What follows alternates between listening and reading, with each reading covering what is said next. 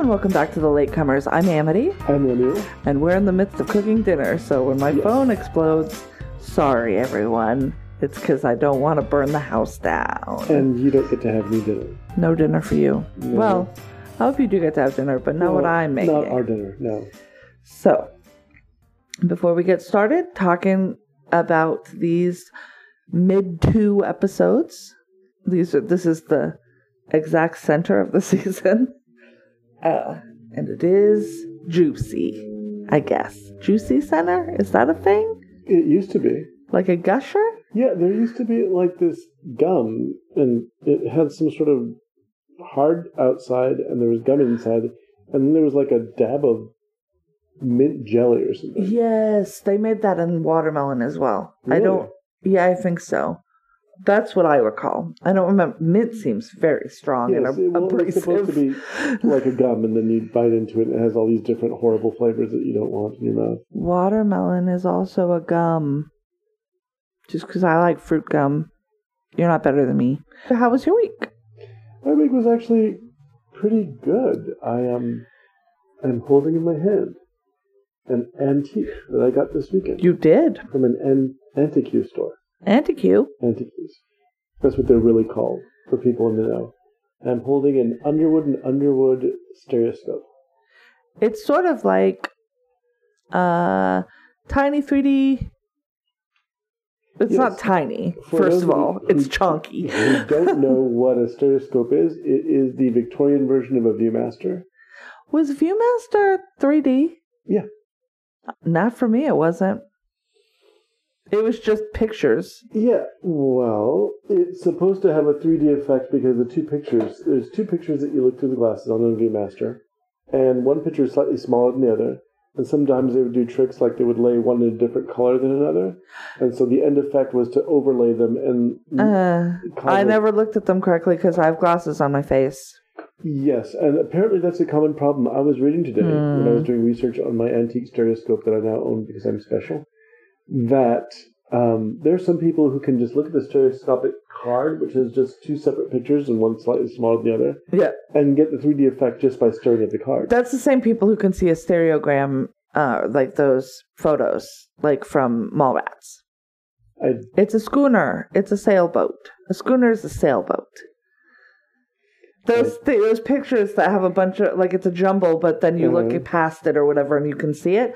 Apparently, I found out that if you have an astigmatism, hello, I have an astigmatism, then you can't see them, and I'm like, oh, Well, that's yeah. why I can't see them. I have a slight astigmatism, and what's great about the stereoscope is it's really just like a pair of goggles, uh huh. and there's a stick about 10 inches long. Yeah. It has a slide on it, and you Yeah. can adjust the pictures so that you reach a length where you can see the two. Well, you also said look in the middle, look at the Right. middle line, and that's when I could do it because otherwise I couldn't do it. And I, it's also hard because my whole face won't fit in it because I have glasses on them. right, So, yeah, but it's very neat. I'm I'm very happy that I have one because I I've been in the process for about a year and a half of writing a novella called Stereoscope. I never actually owned one. I just had a bunch of old cards, so now I'll be able to look at them. do you have the car- other cards that will work with this? I have other cards that will work with it. The Underwood Company produced they they mass produced stereoscopic pictures um, using a machine that was not patented deliberately by Oliver Wendell Holmes, the poet.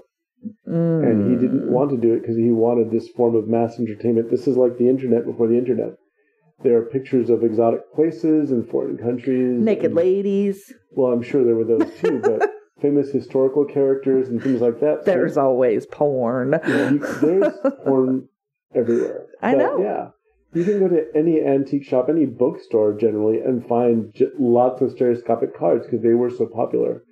And then with the invention of tel- uh, with uh, excuse me, moving pictures and things like that as a form of entertainment, began to die down. Radio, when entertainment came into your home, in particular radio and television, it just disappeared entirely. But um, but there I am with the height of Victorian entertainment. You've done it. I've done it. So Congratulations. How, how, how was your weekend? It was fine. I didn't do very much. You painted. I did. I painted some. I wasn't feeling very good most of the weekend. I don't know why. Mm. But you don't have COVID, Uh, not that I'm aware of. thank God. Uh, yeah, no, I don't. I didn't feel bad like that. I think I felt bad uh, from depression Oh, I'm sorry. because our country is uh, garbage. Yes, that was very disappointing. yeah. So that was the same day that I bought my stereoscope, as a matter of fact. And Yeah. I did not think about I horrible, just horrible laid people. in bed and felt sad about the hypocrisy and selling out of our country. So, you know, good stuff. Cool, cool, cool, cool. And it did not lead to me doing very much work. And that's okay because I'm got up and also didn't do very much today. Yay! I'm in a spiral. I'm in a spiral. Well, no, it just uh, consistent. Yes, that's it. I got very little done. I'm, I will continue to get very little done. Tomorrow, maybe I'll get a little more done. We'll see. Gradual, progressive steps. Like I'm drawing outlines of lilies that I want to paint. So Yeah, that's sort of where okay. I'm at. So I haven't painted them yet. I've just painted the outlines. So hopefully I can get some paint on a canvas at some point. You, let's talk about these episodes. Yes, I'm enjoying the episodes now. They seem to be moving at a much faster pace. They do. I was surprised by how quickly yes, this the one we watched yesterday, which was the second. This is proximity. Excuse me, the second of these two episodes. Um, yes, proximity. Uh, Mhm. it was a full hour long, but it didn't seem that way. It seemed to go by pretty quickly. It was, but it was like a fifty-seven minute long episode, Mhm. which is long for an hour show. Right. Uh, but first, before we get to proximity, we must talk about Andale. Andale. Andale, which I was means to call it Andale. what does Andale mean? Forward, onward, I guess. come on or let's go. Okay. Also used to express agreement like okay. So there you go. This is directed by RoboCop. This one was directed by one Peter Weller, hmm who you presume is RoboCop, and I presume is also RoboCop. I thought Peter Weller was dead, but uh, apparently he is not. Uh, I don't know why I thought that. Yeah, no, he's still alive. False internet rumors, probably. Apparently, oh, I don't know if he's. Huh. I just uh did a quick Google. hmm a Google. And uh, his latest credits are some TV series, and uh, they are directorial things. So he has been directing some stuff, including this, obviously. hmm But um, why? Did he direct an episode of The Walking Dead? It seems like everyone directs episodes of The Walking Dead. Uh, new episodes, uh, episodes of the new versions of MacGyver and Magnum PI and Hawaiian Five O. Oh, wow. or Hawaii Five O, excuse me. Uh, Longmire, Salem, Justified, Sons of Anarchy, The Strain, a show that you enjoy. yes, he did. So yeah, so he's a legit like he's done three episodes at least of all of those things. Okay.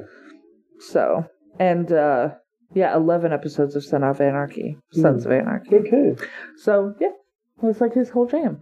Because I was, I noticed that Sons of Anarchy and uh, Longmire and Mayans MC were all on the, the list, and I was like, uh, on his like Mhm. known for list or Right. credits list, and I was like, was he in those or was he directing them? Directing Well, them. I guess So not. I guess he was directing them. fifteen episodes of Hawaii Five O. Why? Um, because you get to go to Yes, Hawaii. to so it's better than going to Vancouver. No offense, Vancouver, but it's better than going there. So, uh, yes, this episode was directed by Peter Weller. Uh, was it written by uh, anybody we know? mm, Alexis Dehaene, Deanne, Deanne. I So nah. And Owen Bender. Bender, who actually is a, yes, I know him. He's a robot on uh, No, Futurama. that's different. Yes, it's the same robot. That's a different one. So this originally aired September 19th, 2018. We haven't talked about when this falls in the Mm. chronology, just next. 2018. That's two and a half years ago. Hmm. Ish. Two and a little bit more years ago? No, about a half a year. We're already pretty deep into 2021. I don't know how it happened. It doesn't feel like it. It feels like everything's just been this sort of, it's like running downhill. Yeah. Yeah. For sure. Yeah. Killing famous people in every direction. uh, so this one picks up pretty much exactly where we left off with the last one. Uh, Al sitting outside of Bill's house, Mhm. being steered. Uh, Bill thinks that Sadie's texts to her boyfriend are a slam dunk. And Jerome is like, mm. I don't believe it. And then there, and uh, they have a conversation early in this episode that is very good, very good acting by Jharrel Jerome, playing Jerome, uh, which is not confusing at all. Talking about uh, because we have talked very briefly that we don't, we've never seen his mom, Right. and he's like, that's you know, everybody thinks that suicide walks around with a sign on its head, and then he describes his mom's last day and the way that he does it is lovely. It's an example of really good writing and Mhm. a, a performer really committing towards that. Yeah. I like this dude a lot. I want him Mhm. to be in all of the things. I need to rewatch Moonlight. He was in Moonlight. Mm. Uh, I need to rewatch Moonlight anyways. That movie's really good. Uh, and so he's not jumping on the telepathy bandwagon. Mhm. He's just not. Uh, somebody else might be though, and that somebody is Holly. Hard. uh, before we get there, though, uh, Jerome thinks that Bill is fixated on Brady. Well, this is also the the prevalent point of view of people around him. Yes, which we'll get further into with Ida in the Mhm. next episode. There's a scene between our two least favorite new characters, or two of our least favorite Right, new there's several. characters. Let me. Felix Babineau and Antonio Montez, two big dicks that don't dick well together. I don't know. I was gonna do great tastes, and I just took a left turn, and it didn't no go out great. Once you start with big dick. Yeah, sorry to go about that, and also I doubt it. Um, That might be The- the whole reason why this is nobody, going it's none is. of it's none of my concern, and Right. I'm not gonna genital shame anybody, but keep your hands to yourselves, everybody, including you, on this show, too. Montez. Yeah, I know. Uh, so Montez basically is like, if you can wake this motherfucker up, I can get famous Mhm. and and become the DA. I can take him to trial. I can. Yeah. Yes. because I guess there's there's he, he basically is like you don't want to end up with your the end of your career being just the head of neurosurgery at this at in in Mhm. this uh, you know general hospital in Bridgeport or Bridgeton Bridgeport? What are they called? I think it's called Bridgeport Ohio. And Babineau's like yeah no that's not my ultimate goal. And Montez is like same. And i am now i have now taken lead on homicide uh, for the DA's office, which means I have two options becoming the DA or fading into non existence. And I'm not fading into non existence because I just bought a fancy gray craftsman. That becomes important later on. Yeah, uh, modern craftsman, I believe he refers to it as. And he says uh, he needs this as an it's a name making case, and this is his because quote, no one's been thoughtful enough to slaughter an entire family or thrill kill a bunch of white women lately. So that's lovely. Well, I think that these two characters are very similar in a way. With Babineau, what's a little bit uncomfortable is that the responsibility seems to be laid on his wife. Like she's very ambitious and she's constantly she's being Lady Macbeth in this story. But she's also forcing him into all yes, of this and she stuff. is, but I- And in one point, we, Uh-huh. we you notice that there's a scene between the two of them where she has him by the balls and the throat. Right, which I liked because it was a, it was not so subtle what she's doing, but I don't like the fact that it keeps saying, you know, you have this fancy wife and the upkeep on your fancy wife, But he also, which is part of the interaction that he has with Montez. yeah, And then it goes towards you have your ambitions because I've seen your wife and I've seen what you're trying to do. right, I see what you're doing, and I have the ambition of not being. I've risen to the top of my profession as far as I can go here, right, and this is not where I want to stop. right. But Felix is um, a soft, weak man, hmm regardless of how he wants to portray himself Right. or how we're supposed to be portrayed.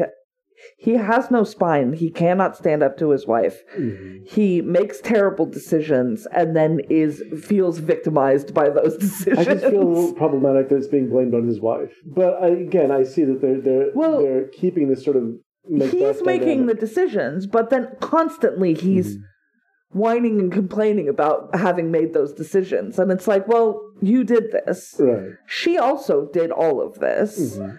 And she is a terrible person. We find out, I don't know if it's this one or the next It's the next episode, I think, where Yeah. she gives very clearly her motivation Yes. is you've always grown up wealthy, I've grown up poor, I'm never Oh no, to be that poor not again. that. Just that she knows some things Oh, about yes. this oh, Yeah, drug. part. Well, we should say that yeah, because it's that's kind of yeah, yeah, yeah, yeah. So she's she. Well, we don't think highly of women on this show. Well, that's what I mean. Uh, when I say that it's problematic, it, it, the female characters, it's how can I put it? There's a well, you know, I don't know. Are there more repulsive female characters than male characters? I mean, Because it seems like no, right. It seems like everyone's pretty no. repulsive. The the there's okay. Uh, Brady's mother is repulsive, hmm and Babineau's wife is repulsive. Right. And I would argue that no other women in this show are repulsive. I don't think Lou is repulsive. I don't think No. Sadie is No, no, repulsive. well, Like the point I'm trying to make is when you're saying that women are treated badly on the show, it's like are they worse? Are the female characters worse than the men? But what do you mean by worse than the men? That's what Oh, I'm saying. okay. The the characters, the way that they are drawn, only two of the women are Well, it just seems like deeply flawed and bad. The rest just get treated like shit or blown up. okay. That's what you mean when you say they're treated badly. I Yes. mean, like the characters themselves are. They're not role models necessarily. That we're just no, of but they're also just really they're also not very few of them have any agency that isn't if if if a woman has agency in the show she's terrible Well, a woman but has typically agency in the they show. don't- Generally, she dies very quickly. Right that's what i'm saying So, they uh, but but not through her own choices janie got Mhm. blown up Right. and cusack's character um you know talked to death but Mhm. you know, victimized again by Brady. Lou victimized by Brady. Um, Sadie victimized by Brady. Holly has been was victimized by her parents and is Mhm. standing up. She is the one. She and Ida are the two women who are, you know, still standing Well, I, I really don't see also what, um, to be perfectly honest, And then, but Felix's wife, Cora, Right. she's got agency and is terrible. Right. Kelly Lynch, we would argue that her situation gave her less agency, but all the agency she took and had, Right. she used to abuse her child. So, because I, I at this point don't understand really the contribution that Nancy Travis's character is making. yeah, she's pretty peripheral at this point, other And than I'm not to- sure. I, I I don't know. There's a couple of characters in here the the season where I don't know what they're doing or where this is going, and maybe it'll build to something. Maybe it'll just be nothing. I mean, I think Nancy Travis right now is just Mhm. giving us a rounder look at Bill's family and Uh-huh. giving him a love interest. Mhm. Uh, That's what that's what she's doing. She's giving him a love interest. As long as that love interest exploded. So and I don't feel that she'll survive necessarily, but we'll see. I don't think I I don't think she's in danger. I don't think that their relationship is gonna hmm become No, you know, I don't I don't you know, I, I don't think that this is a We've long already term seen. Ida being introduced to another male character, um, a school teacher at her school, and that seemed to be something that was dropped in specifically to let you know that she's going in a different direction. That this is not.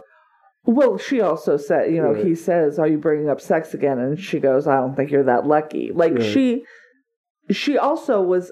I mean, part of that was a almost like holding out a branch to a drowning man. Mhm. Like it wasn't necessarily, "I'm desperate to have sex with you," Mhm. but it's like, "I'm looking for a sexual partner." This seems like it would be mutually You're beneficial. Door, so You're you- literally very convenient. She and she said that, and that she's very pragmatic about it, and I don't think there's anything wrong with that. But she's not gonna Mhm. like she's she's too old and too well put together to keep throwing herself on that pyre. Like, and and he doesn't seem like he's drowning anymore. No. So it's not like you know she has to keep trying to save him in this way because he's fine Yeah. other than this, you know, obsession. Uh, Holly and her meeting. Holly and her meeting, a, a member of what appears to be like a Asperger support group hmm person or something similar to that, Right. a neuroatypical group uh, that she was a member of and has not been continuing. Um, but he is basically a parapsychologist. I don't know that he's a. Well, I don't know. Go on. He has a degree in psychology and he was looking at psychic phenomena. So I would argue that he is a parapsychologist. It just means he's interested in parapsychology and he wrote a paper on it. Well, Um, his thesis. Right. So, once His- again, that's what I would argue.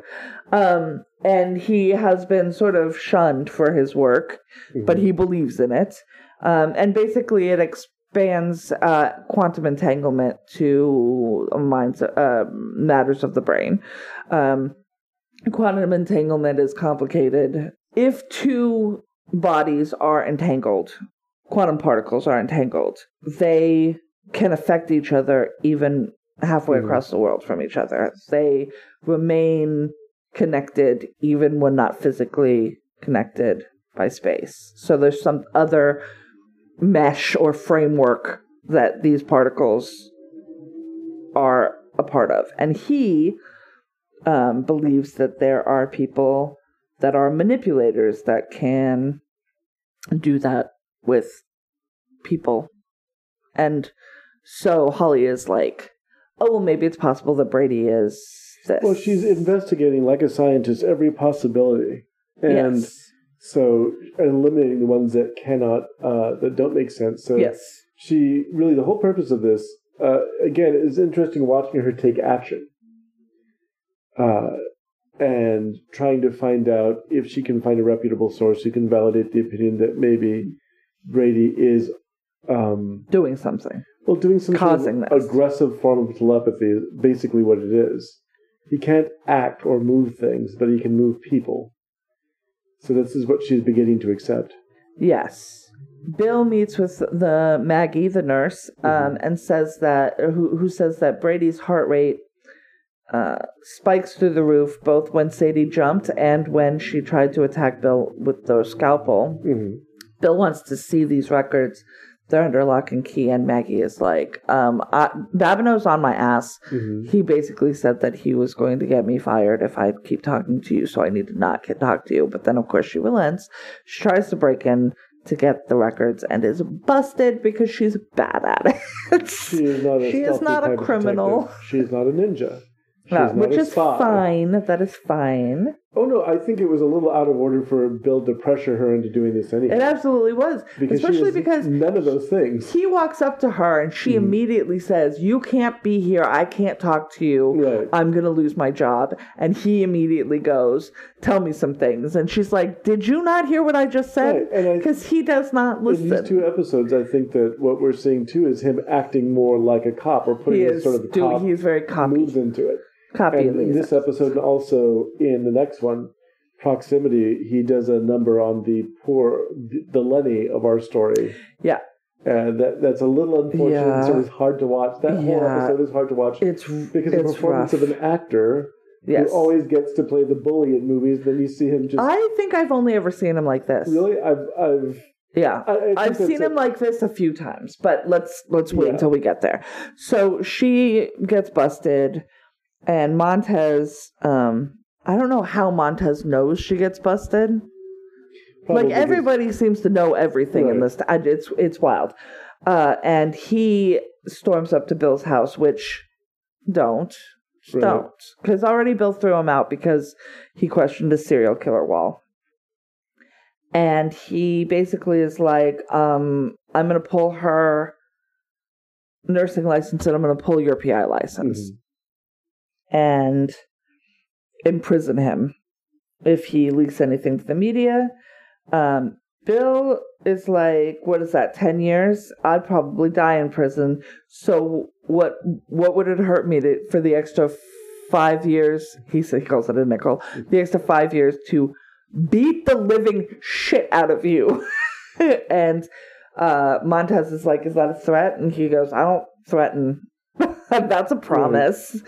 Uh, and Montez leaves. As you would. The man is huge, and there's, that's a great scene because we he, Bill kind of like snaps back. First of all, we It's forget really how big Brendan Right. Gleeson is, and I, I noticed it. Uh, I think maybe earlier in this episode, or uh, he's talking to Jerome, and Mm-hmm. Jerome seems like a reasonably sized Yeah. person, and seems so small in the way that they film him next to Mhm. Bill. I think they're also doing that because it's like a father son Yeah, type scene. So they actually, I think, make Bill look bigger and Jerome look smaller.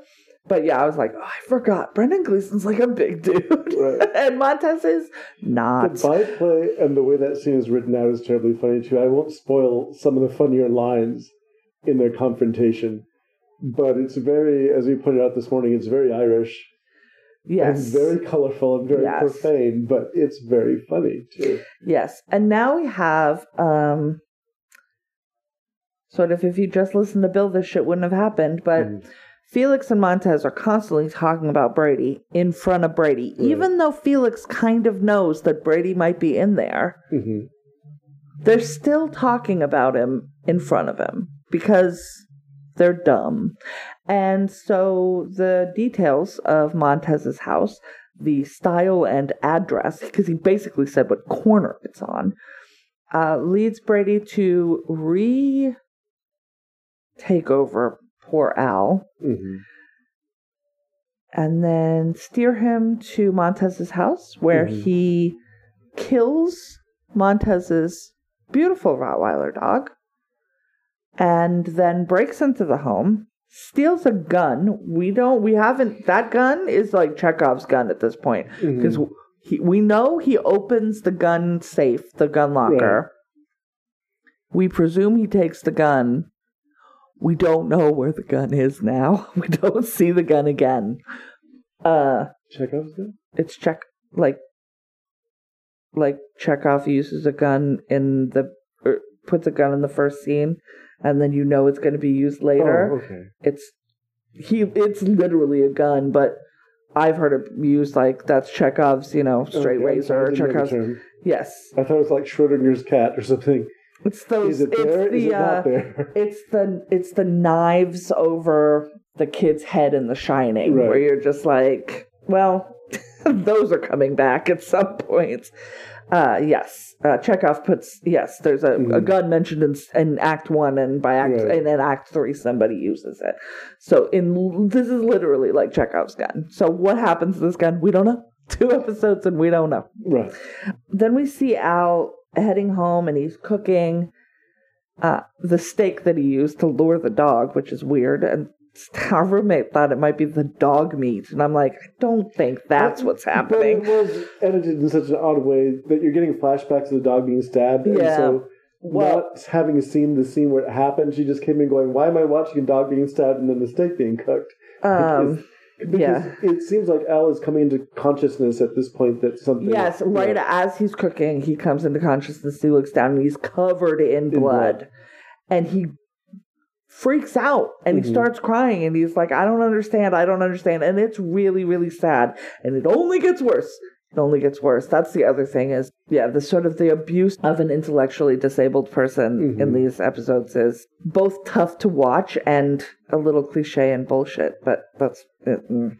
So Felix is talking to Cora because what is HIPAA? Nothing. It's nothing. Go ahead and talk to your wife about your patient. Sure, this is totally legal. So they're talking, and of course, because this show thrives on coincidence and Mhm. ease, or convenience rather, uh, Cora is like, We've got a new thing. It's from re- research and development. It's this eye brain thing. Do you think that might help?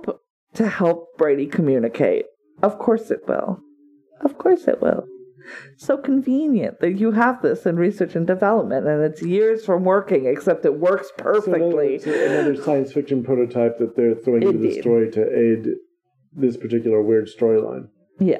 Montez, you know, gets home, discovers what's happened, and he's so shaken that he goes and asks Bill for help. Basically says, So all of those threats that I made, I'm gonna renege on them Mhm. because I need you to help me find out who killed my dog.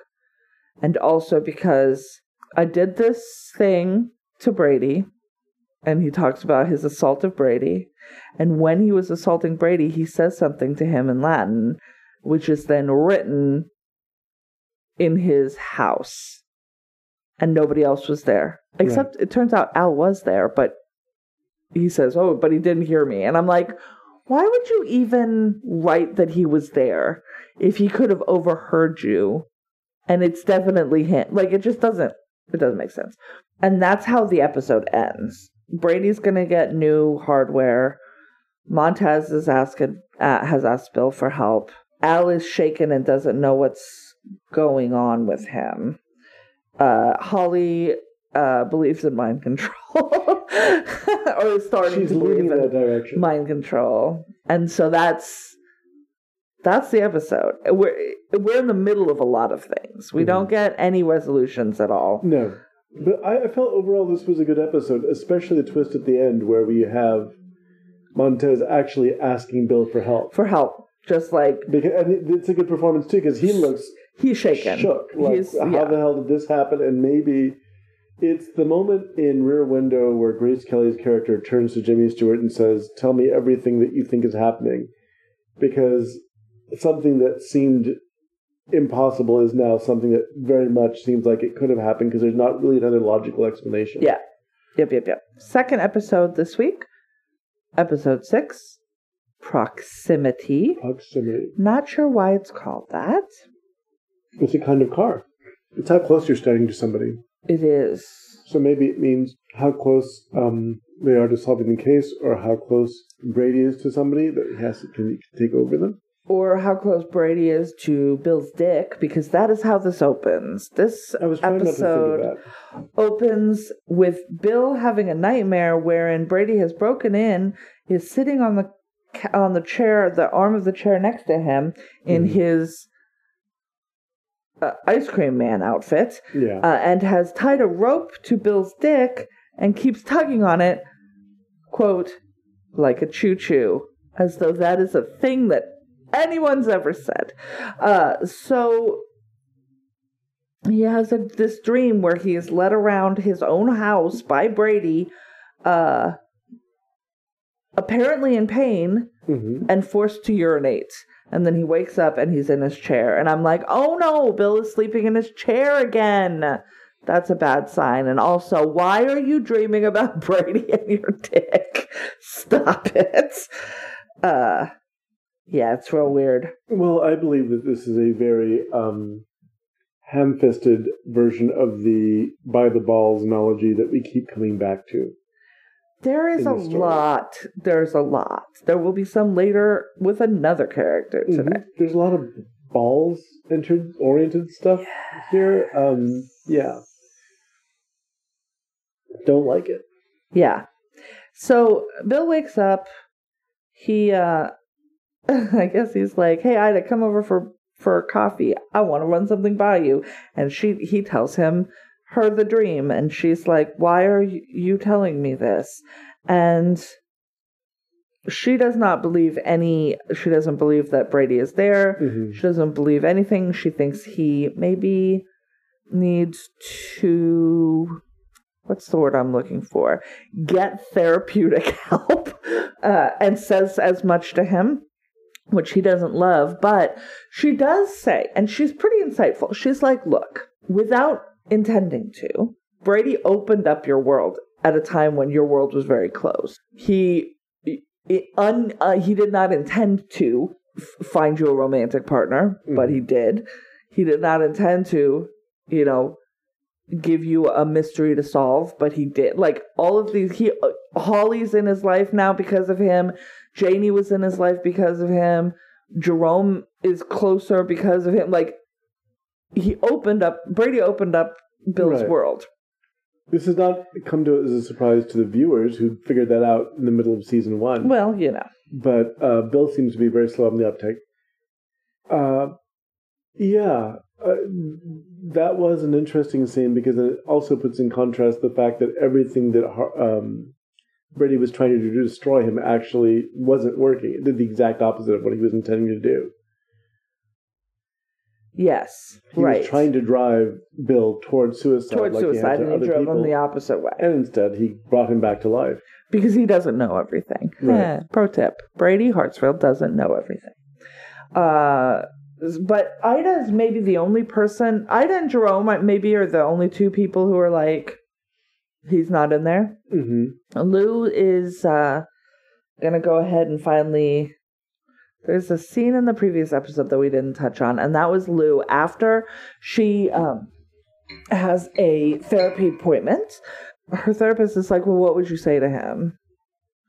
And she acts it out in the mirror in in the bathroom after a shower. It appears her hair is wet. She's only got a towel on, and she doesn't have a towel on the whole time. Um, she she the scene is performed topless, but it's not it, what you can see of her. You see through, in a fogged up mirror, so it's not, uh, you know, overly sexualized. Uh, and she really just screams, you know, fuck off, fuck you, fuck Mhm. off into this mirror. And has taken this sort of empowering feeling that she got from that and decides to go to Brady's room. And she talks about her her big stumbling block, what she Mhm. can't get over is her whole life she's had to fight the world. And what she had prided herself on was being able to tell if somebody was dangerous. And she didn't see danger in Brady. Uh, She didn't see him Right. as a threat, even though he most definitively was. She we we find out that she had to have three surgeries and she almost died of internal bleeding twice. Uh, and then we find out the story about the tricycle. Uh, she says that when she was little, the only thing that her foster or that her real parents, her quote unquote real, her biological parents left her was this tricycle. Um, and she had it at her foster family's house and she would ride it around the RV park. And one day, um, this family came with this little girl, Megan, and the dad of the family beat the shit out of her foster father and said he stole from her and was um, you know, carrying out uh, like a computer and a TV from the the trailer and was taking the stuff away. And then they tried to take her tricycle and she fought them and she's like, I fought them like a demon, right? Like she fought like a little maniac. And they turned the tricycle over and underneath, she'd never seen it before, written in marker was a name and that name was Megan. So this bike was, this tricycle wasn't even hers, Mm. but it's all she thought Belonged to her. belonged to her. And she said, That was the most worthless I ever felt until the day you stabbed me. Like, that's where we're at with Lou. And I'm like, That's a very good story. Beautifully told. Some good acting Right. by this actress who I really like. Uh, But like Bill, she's also coming to life as a result of Brady not being able to overcome her.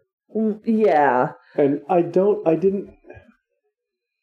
I know that the topless scene where she's yelling into the mirror, Yeah. that you didn't particularly care for it. I didn't feel like she needed to be topless. That felt to me like we're on AT and T or audience or whatever. So let's I Let's get some like it was nipple. representational because she's a woman. And it was different from a man yelling into a mirror, that it was a woman yelling and being, being empowered and screaming and getting this out of her system. So I didn't see it as exploitational. Well, she wasn't getting it out of her system, but um, I don't know. She could have wrapped a towel around her, like Yeah. like everyone who, like that's what we do. yeah, you know what I mean? I actually think the scene played more primal for me that way. yeah, I don't know. Or they could have just actually fuzzed it out, and Mhm. if I hadn't seen her nipple, Right. it wouldn't have been a problem. I was like, why? I didn't. I didn't. I don't feel like I needed that. I mean, it's a fine nipple. Don't, No, don't get me wrong. feel like It's not. scene actually it's not that and it's, not that it's just it just felt Right. like we're asking a lot from her Mhm. like as an actress those Right. scenes are hard to play and then to ask her to do it topless being directed by RoboCop. Like I'm a little bit like, really? I don't know. I think, to me, it worked. I'm, I'm sure you know everyone has a difference of opinion, but yeah, to me, Um, it just came across as a different kind of energy rather than you talking to me or something. It Except that's exactly what it and very was. angry, and I, that's what I liked about it. I don't. Uh, I- yeah, no, I think that puts it more in the "you talking to me" Mhm. rather than less into the "you, you talking to me" category. Um, but she says, um, "Why?" Like, why did you spare me? She refers to it as a mercy. Why did you Mhm. do that? And then he types out with his eyes because he has this new magical thing. Mercy was my mistake. But um does she see she doesn't see that. She doesn't see it. She sees him moving his eyes though. Right. Like she knows That he's, he's, aware. there, yeah. And then they find her because nobody's supposed to be in this room. This is We find out later that Bill was never supposed Right. to be in this room, and he's been in this room the entirety of the credits at the very least. How many people just walk into this room Put a cop whenever they out front. What are you doing? What is happening? I don't understand. Nobody. But yeah, she sneaks in because the other thing is there's a big glass window with Mhm. blinds that are closed. Right. Leave that shit open. Yeah. If you know that people are leave leave it open. What do you Mhm. what is happening? but yeah, so she but then they drag her out. She doesn't like it. She fights against it, but she drags it out and then he's like, "Oh shit." like I can't be seen, you know, communicating even though Felix Dr. Babineau, whatever we want to call him, has said I will make sure that you go to a mental ward and not And we know prison. that he's lying to him because he's making a completely separate agreement. Um, With Montez, to Right. Montez in front of Brady. right, exactly. That's what is- I don't understand. oh, I'm like, you can make other other This is you know, this is. Like a stage play or a sitcom. Remember when they used to have the one set and people just run off and on the set doing bits of business, and then run off again? But then there's one dude in the middle who's hearing everything. Right. Like, Like he's just a piece of furniture. except you know that he He's the isn't. couch from Three's Company, right? He's the center of the room, and everyone walks the whole in front of him. point of this Is season is that he's couch. not the couch. right, exactly.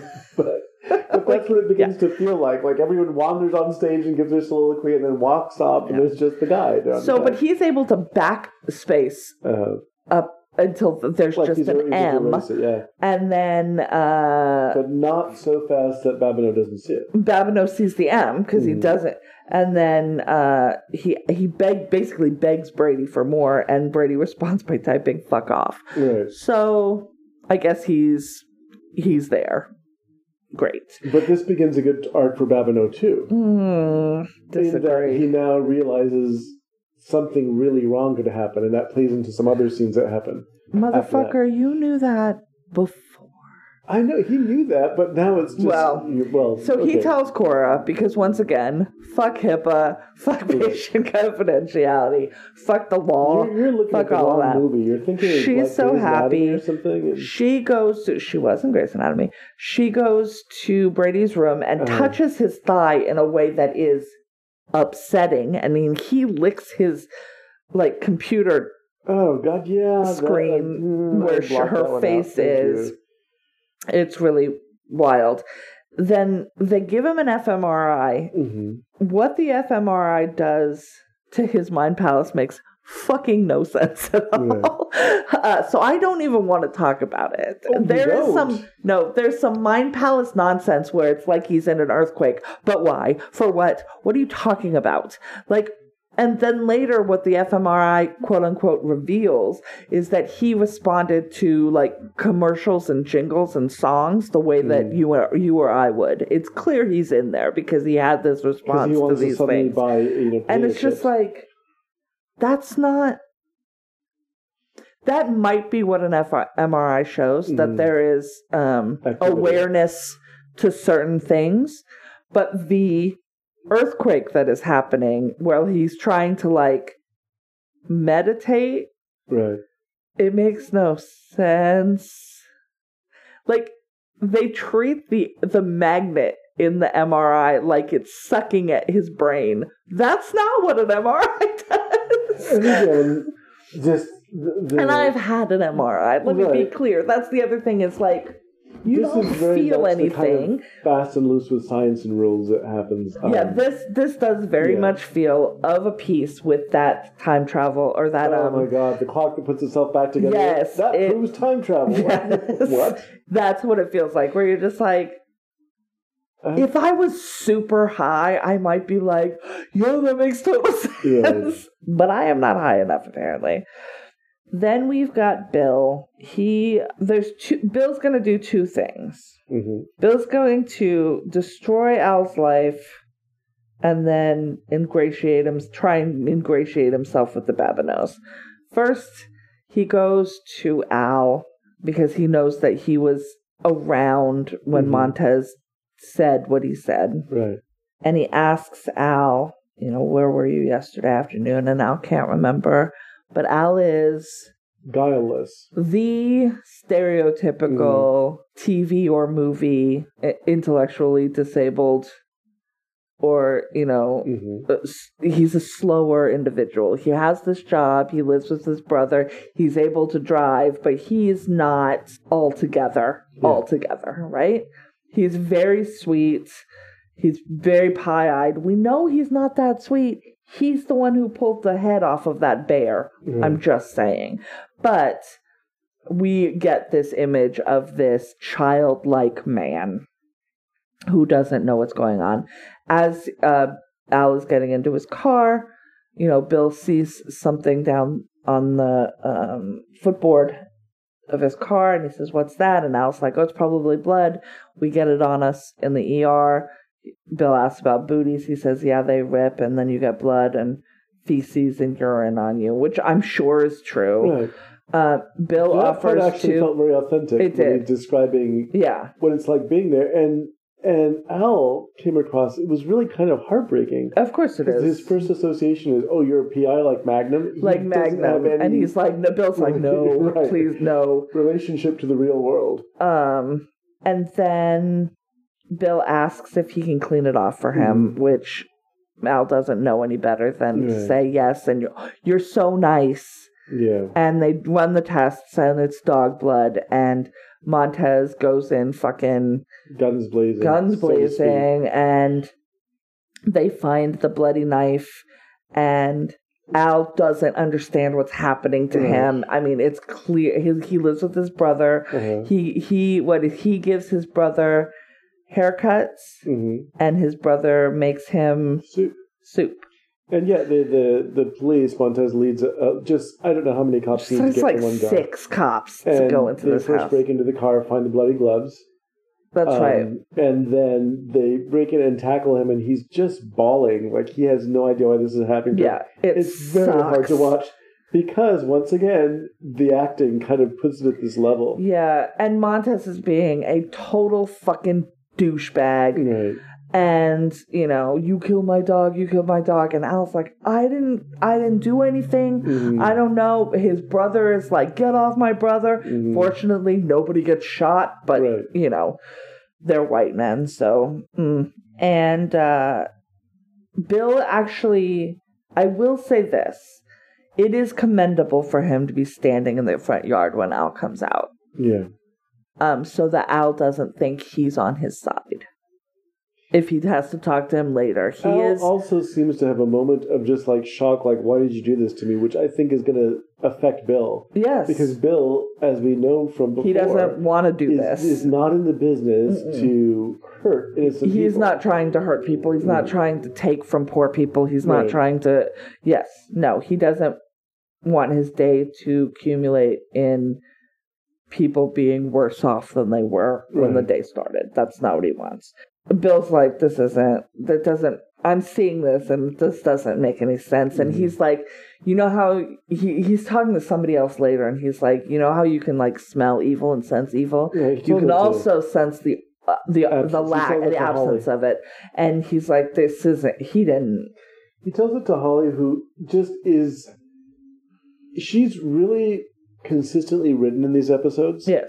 because when when Bill brings back the, the story about, well, you know, because he's explained to Holly that Montez is going to lift these. Uh, oh, he, right. previously he had had a conversation with Holly where he was like, "Look, Montez is looking to pull our pull our licensure." Um, and Holly is like, "You, uh, you're going to sign. I'm gonna. My lawyer's gonna draft a thing that says you are working outside of Finders Keepers. Mhm. Finders Keepers, I guess, is just under her name. It's not under. They're not a partnership legally. Um, and she basically is like, you're going to basically pull all um responsibility towards you. And he's like, absolutely. Right. He says, I think he says fair enough, and she says there's nothing fair about it. Right. She's uh well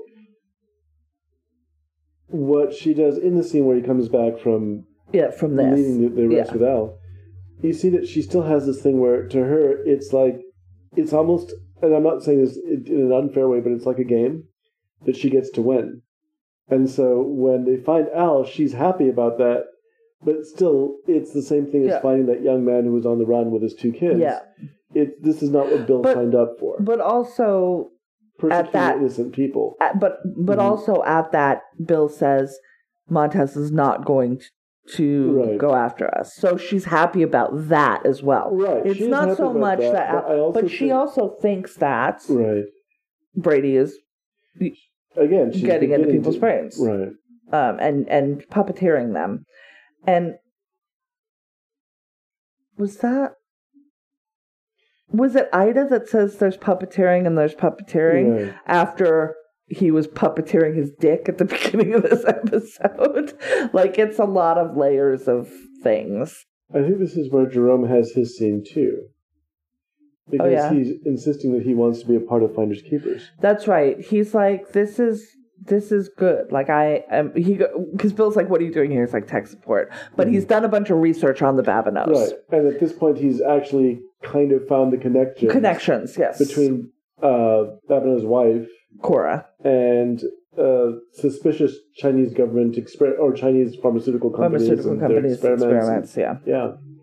um yeah and you know bill's like great you can be because and and yeah jerome talks about how there's this world that we think there is and then Mhm. there's this world underneath that which is like mm, he refers to it like the blood vessels and the um the breathing and the you know the the the part of the world that like makes the part that we see run and that's what he wants to be a part of. And bill's like great do that with a harvard degree. But then he gives another, like in as many episodes, another great scene where he describes the explicit and implicit racism of being at Harvard. right and, bill is like it doesn't i don't care it doesn't matter well, he, Bill is sympathetic, but at the same time, he really is, as as Jerome leaves the room, tells Holly he has an opportunity that so few people get. so few people get but the other thing that Uh-huh. i don't think bill has thought of and we don't know how jerome is paying for college Mhm. But what we do know is Jerome's father lost some jobs and doesn't have enough work Right. to pay Jerome over the summer, which is the other reason Mhm. that he's doing work for with Bill. Uh, Right. not just he's also doing gazebo work. We see some gazebo work in these episodes.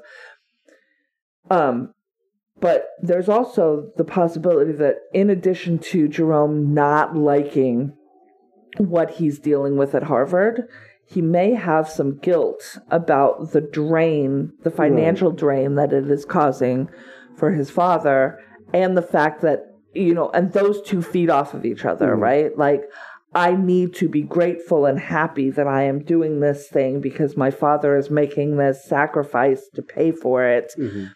I am not grateful and happy, so maybe I need this. Like, it's this. It's this cycle. The, the speech was really, and it was another well written speech. Um, and it actually reminded me a little bit of Ian Fleming when he's describing the, in the James Bond novels the whole there's the world that operates day to day and people do things. They pick up their newspapers, they eat their dinners, they go to a show or something. And there's the people who operate in this kind of subterranean jungle who make sure all that happens by killing, stabbing, stealing, murdering, and basically operating so that everything's stable enough for for other people, the mass majority of people, to Right.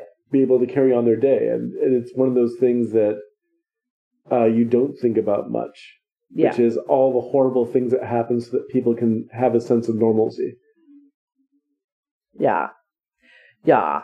Um and then with the research that Jerome has done, Bill goes and sits down with Cora and Felix, who are at a cafe or something. Yeah, it looks like they're at the uh, well. It looks like they're at the cafeteria for the hospital. Maybe I Mm, can't. it, I thought so, but then it looks like a cafe behind them. Like Okay. it doesn't look like a.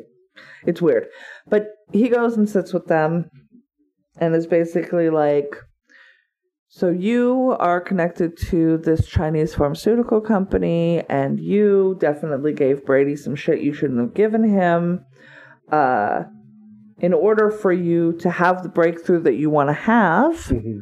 uh, you need to um what's the word he says um provoke Mhm. The best for, for brady the best thing that you can do to get him out is to Mhm. provoke him and i am the best person on the planet to Right. provoke him so let me come in and do it and uh if it works great um, but either way, he can't stay in this hospital. He needs to go to a Mhm. facility. At which time point back, Cora the whole time is like, "Don't know what you're talking about. Right. Can't." And she's very possi- unconvincing. She's extraordinarily unconvincing, especially with her husband across the, Right. from her, going, "But what? But how? How would you? Mhm. You got to protect us, and no, we can't do that, and he'll never. we- We're not going to let him move." And I'm just like, "Dude, you have no fucking poker face," and she Mm-hmm. is trying here, but Yeah. Yeah. but even on her own, she's not convincing because Bill's Yeah. seeing right through it. Because and that's kind of what's neat here too. Again, is that we're seeing a lot of these skills yes. that we know that he has. Yes, he's using a lot of the Right. cop. There's a lot of cop in these episodes. Uh, and then he goes and he leaves. And then Mhm. they are driving back, and we have this conversation between the two of them. And this is where I lose it with Felix. I'm like, this dude's a fucking sniveling piece of shit with no spine. Um, and his wife is a terrible human being. But it turns out that this company that she does work for, uh, they did a control hmm in a prison. This is what Jerome found, but he didn't. He couldn't find the details because Right. the details were hush up. Uh, they did a control in the prison of this uh, drug, wherein they gave half of the people a placebo sugar pills, and they gave the other half this drug. And what ended up happening is all of the people who took the sugar pills killed themselves because the test subjects that got the drug got inside of their minds, the test, the, Mhm. the control group's minds, and forced them to kill themselves. So she She knew. she knew hmm that now they gave them to, to prisoners. We don't know if these prisoners were psychopaths, were murderers beforehand. We don't know if this drug makes them more of that, of that hmm or it just was these people's natural state and it just allowed them to do it more. Uh, but it doesn't matter because Brady is a fucking psychopath who Right. wants to get people to kill themselves. We already knew that. Babineau knew that, and he is pissed that she didn't tell him this. And he, she says, "I'm under. I was under strict confidentiality," and he yells, "I'm your husband," and she yells, "They're my employer," and I'm like, "Oh my I, god!" I actually I like that scene. I like that scene, because too. It just lays it out where she where her loyalty lies. Of course it does, but she is a garbage person. Mm-hmm. Like Yeah. the ultimate garbage person. He gets out of the car like a petulant child. She gets out after him, and that's when, yeah, it's you've been comfortable forever, and I'm just trying to claw my way Mhm. up, which is not a good reason to do the things that she has Right. done. Uh, so then they end up getting back in the car and and and moving on, but they do. He does bring Bill Mhm. into the hospital room. Because I guess at this point, Felix is like, well, I've done what I've done. I am Again, what I you're am. beginning and- to see But once again, still, the fear of what he's doing though. Now he's getting like, okay, if that's possible, we have had a suicide here. I mean, so, yeah, well, yeah. that's the thing. I don't know if he's made that connection. I, It I would be wild if he hadn't, yeah, but they exactly. don't It's like, you- explicitly you, say have it. a degree. you're not- they don't explicitly say it. Uh-huh. Um, and but here's the here's the the thing for me. Mhm. I guess what their end plan is because we've I've been stuck on the what the fuck is your plan because you can't publish this shit Right. and you're gonna lose your license. But I guess the plan is she gets billions of dollars and they just live off of that. They could very well do that, and just knowing the direction the research can go and the fact that it's been proven on some level, Right. they'll find a more legal means Right. to do it. Right. but- And they'll just get Right. paid off for it. right, exactly. Um, so when he, you know, if he loses his license, oh the fuck well, I guess. right. Which is a wild risk to take. But so Bill goes in, uh, tells him basically what Ida told him about Brady rejuvenating his life. Uh, and he also starts with saying Ollie Ollie Oxenfree, which is what you say when you're playing hide and seek. Because he's like, I know you're in there. I know you're hiding. And this was how we began the episode with Yeah. Ollie Ollie Oxenfree before the um, penis puppet dream. No, because we open with the penis puppet No, dream. It starts right before that. You hear the Ollie Ollie Oxenfree. Okay, but he starts this conversation with Yes. and Freya, so I didn't hear any of that before that. Um, and so now he's like, you know, before I was drinking myself to death, and now I'm working with a steady job. I've got friends and family. And Brady's like, I don't like it. And uh, Bill is at home. He's looking for Fred. hmm We don't know where Fred is, but he throws a chunk of lettuce. We're hoping that Fred's okay. I'm hoping Fred's okay. I we had one animal death in these episodes. I don't need another one. Um and he and Ida have a really like a funny conversation, like a brief hmm sort of uh very friendly, Yeah. jovial conversation. Uh they say goodnight to each other and uh his phone Bill's phone goes off and it says Ollie Ollie Oxenfree from an unknown number Right. and uh row Now we've got Ghost in the Machine or whatever. What is it? Lawnmower Man. Brady's I- gonna become Lawnmower Man. I really liked these two episodes. I really enjoyed them. And um there's just really funny bits. I like the fact when when Bill finally turns on the DA and gives him what for. Uh I'm I thought the scene I like I said I um Oh also the really funny conversation about having a tortoise as a pet. Yeah. I have a tortoise. I hate turtles, right? He says no. Well, he says a tortoise, and Montez goes, "You mean like a turtle?" And he goes, "I mean like a tortoise. I don't care for turtles." Which rude. We have a turtle. But yeah, it's it's there's a lot of fun writing in here. There's a lot of interesting. Holly gets that really great scene where you become aware that despite the fact that she has some difficulties in processing, that she is very much defending herself and taking her new life really seriously. Absolutely, and she And like she at one point she says, um, she tells Bill, she says, "Don't snap at me. I wasn't. I wouldn't be my mother's snappy, and I won't be yours either." Right. And I was like, Yeah.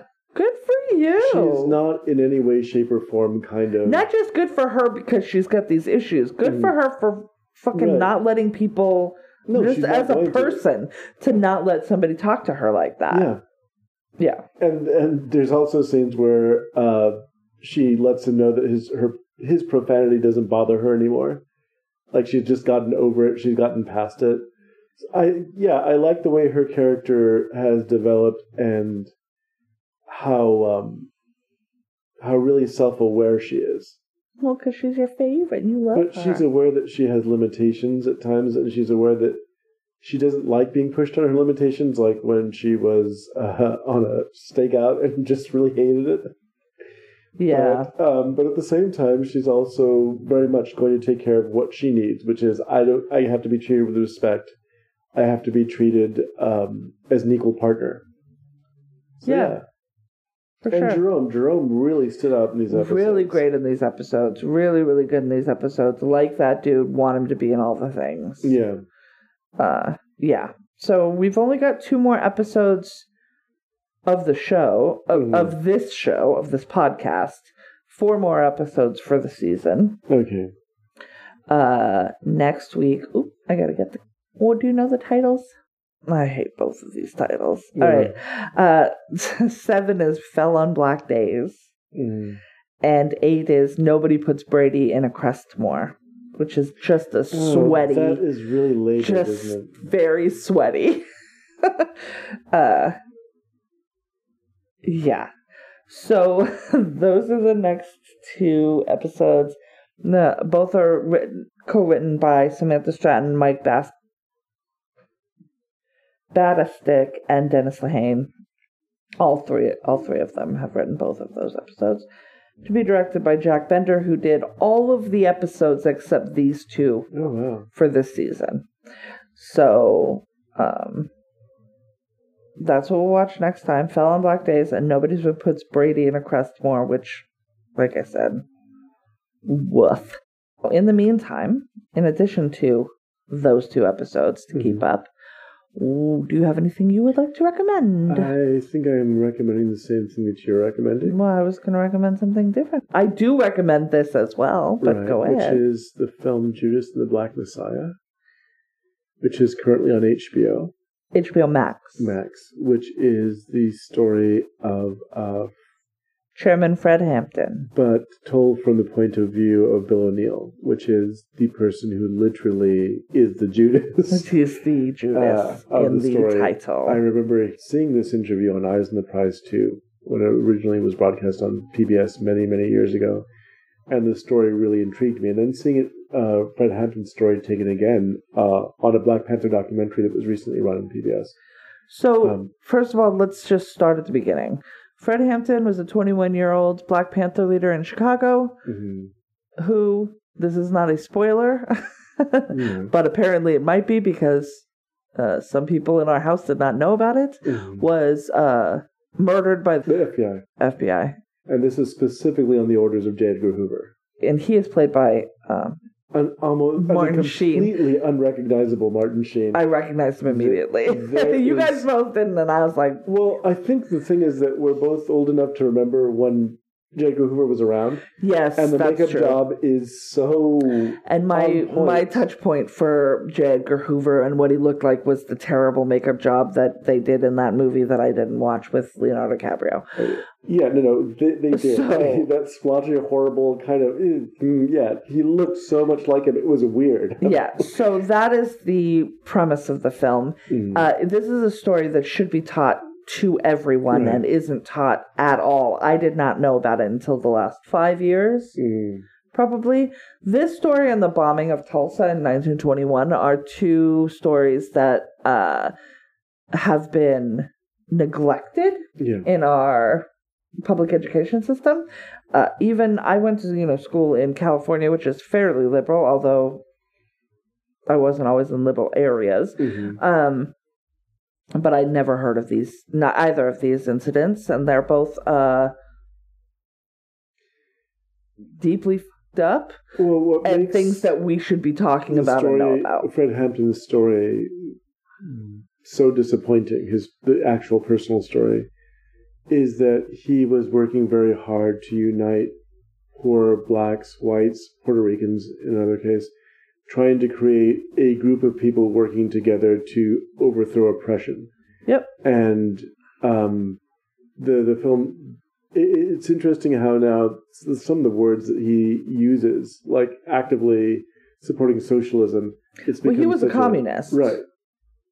He was 100% a communist. Right, but his active support of socialism, things like that, those are words that are terrible words now. But at the same time, he wasn't insisting that everyone become a communist.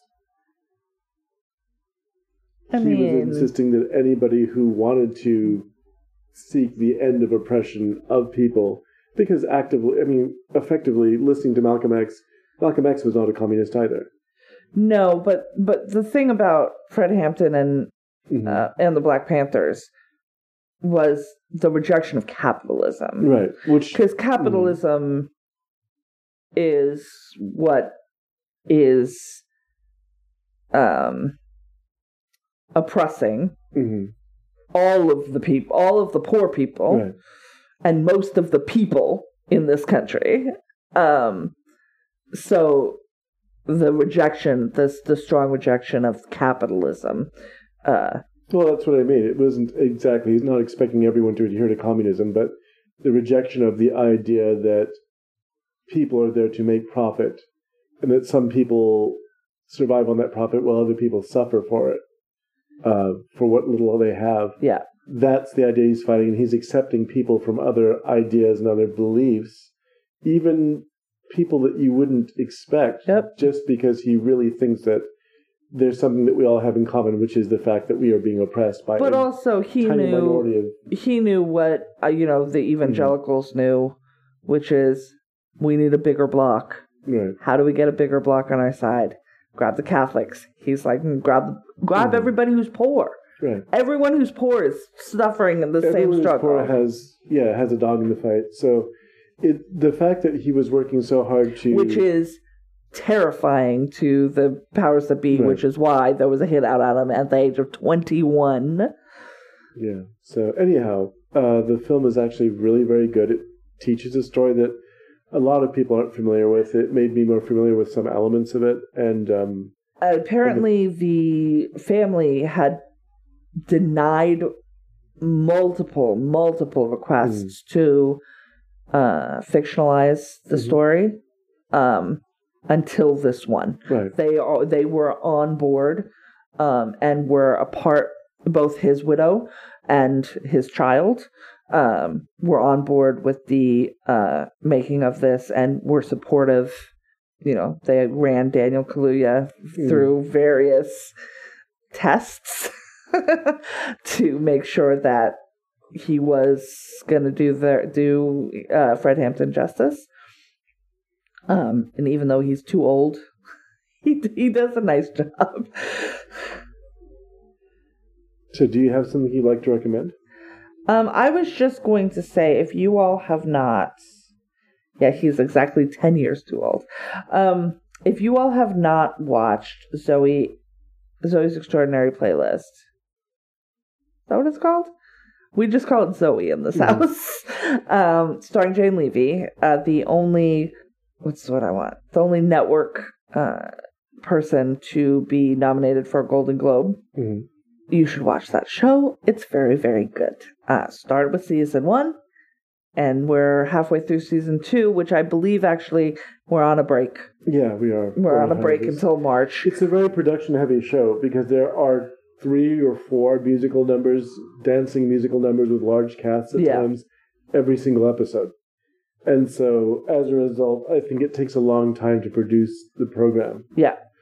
Uh, and then the other thing that I would say is the reason that I know about the things that they put Daniel Kaluuya th- through was because I'm listening to a podcast Mhm. which is being put out on the 99% Invisible feed because it is um, produced with them, Proximity Media, and Warner Brothers called Judas and the Black Messiah the Mhm. podcast. Um, it's a companion to the uh, movie, which tells the real story, has real um, quotes and um, you know audio from Chairman uh, Chairman Fred, Mhm. and also you know interviews and things with the filmmakers and the actors and the actual people that were there. And uh, it's so far been pretty interesting. And it's i think it's a it's going to be a limited run show. There's only one episode out so far um, but you should check that out. Also just listen to 99% invisible just get on that stream and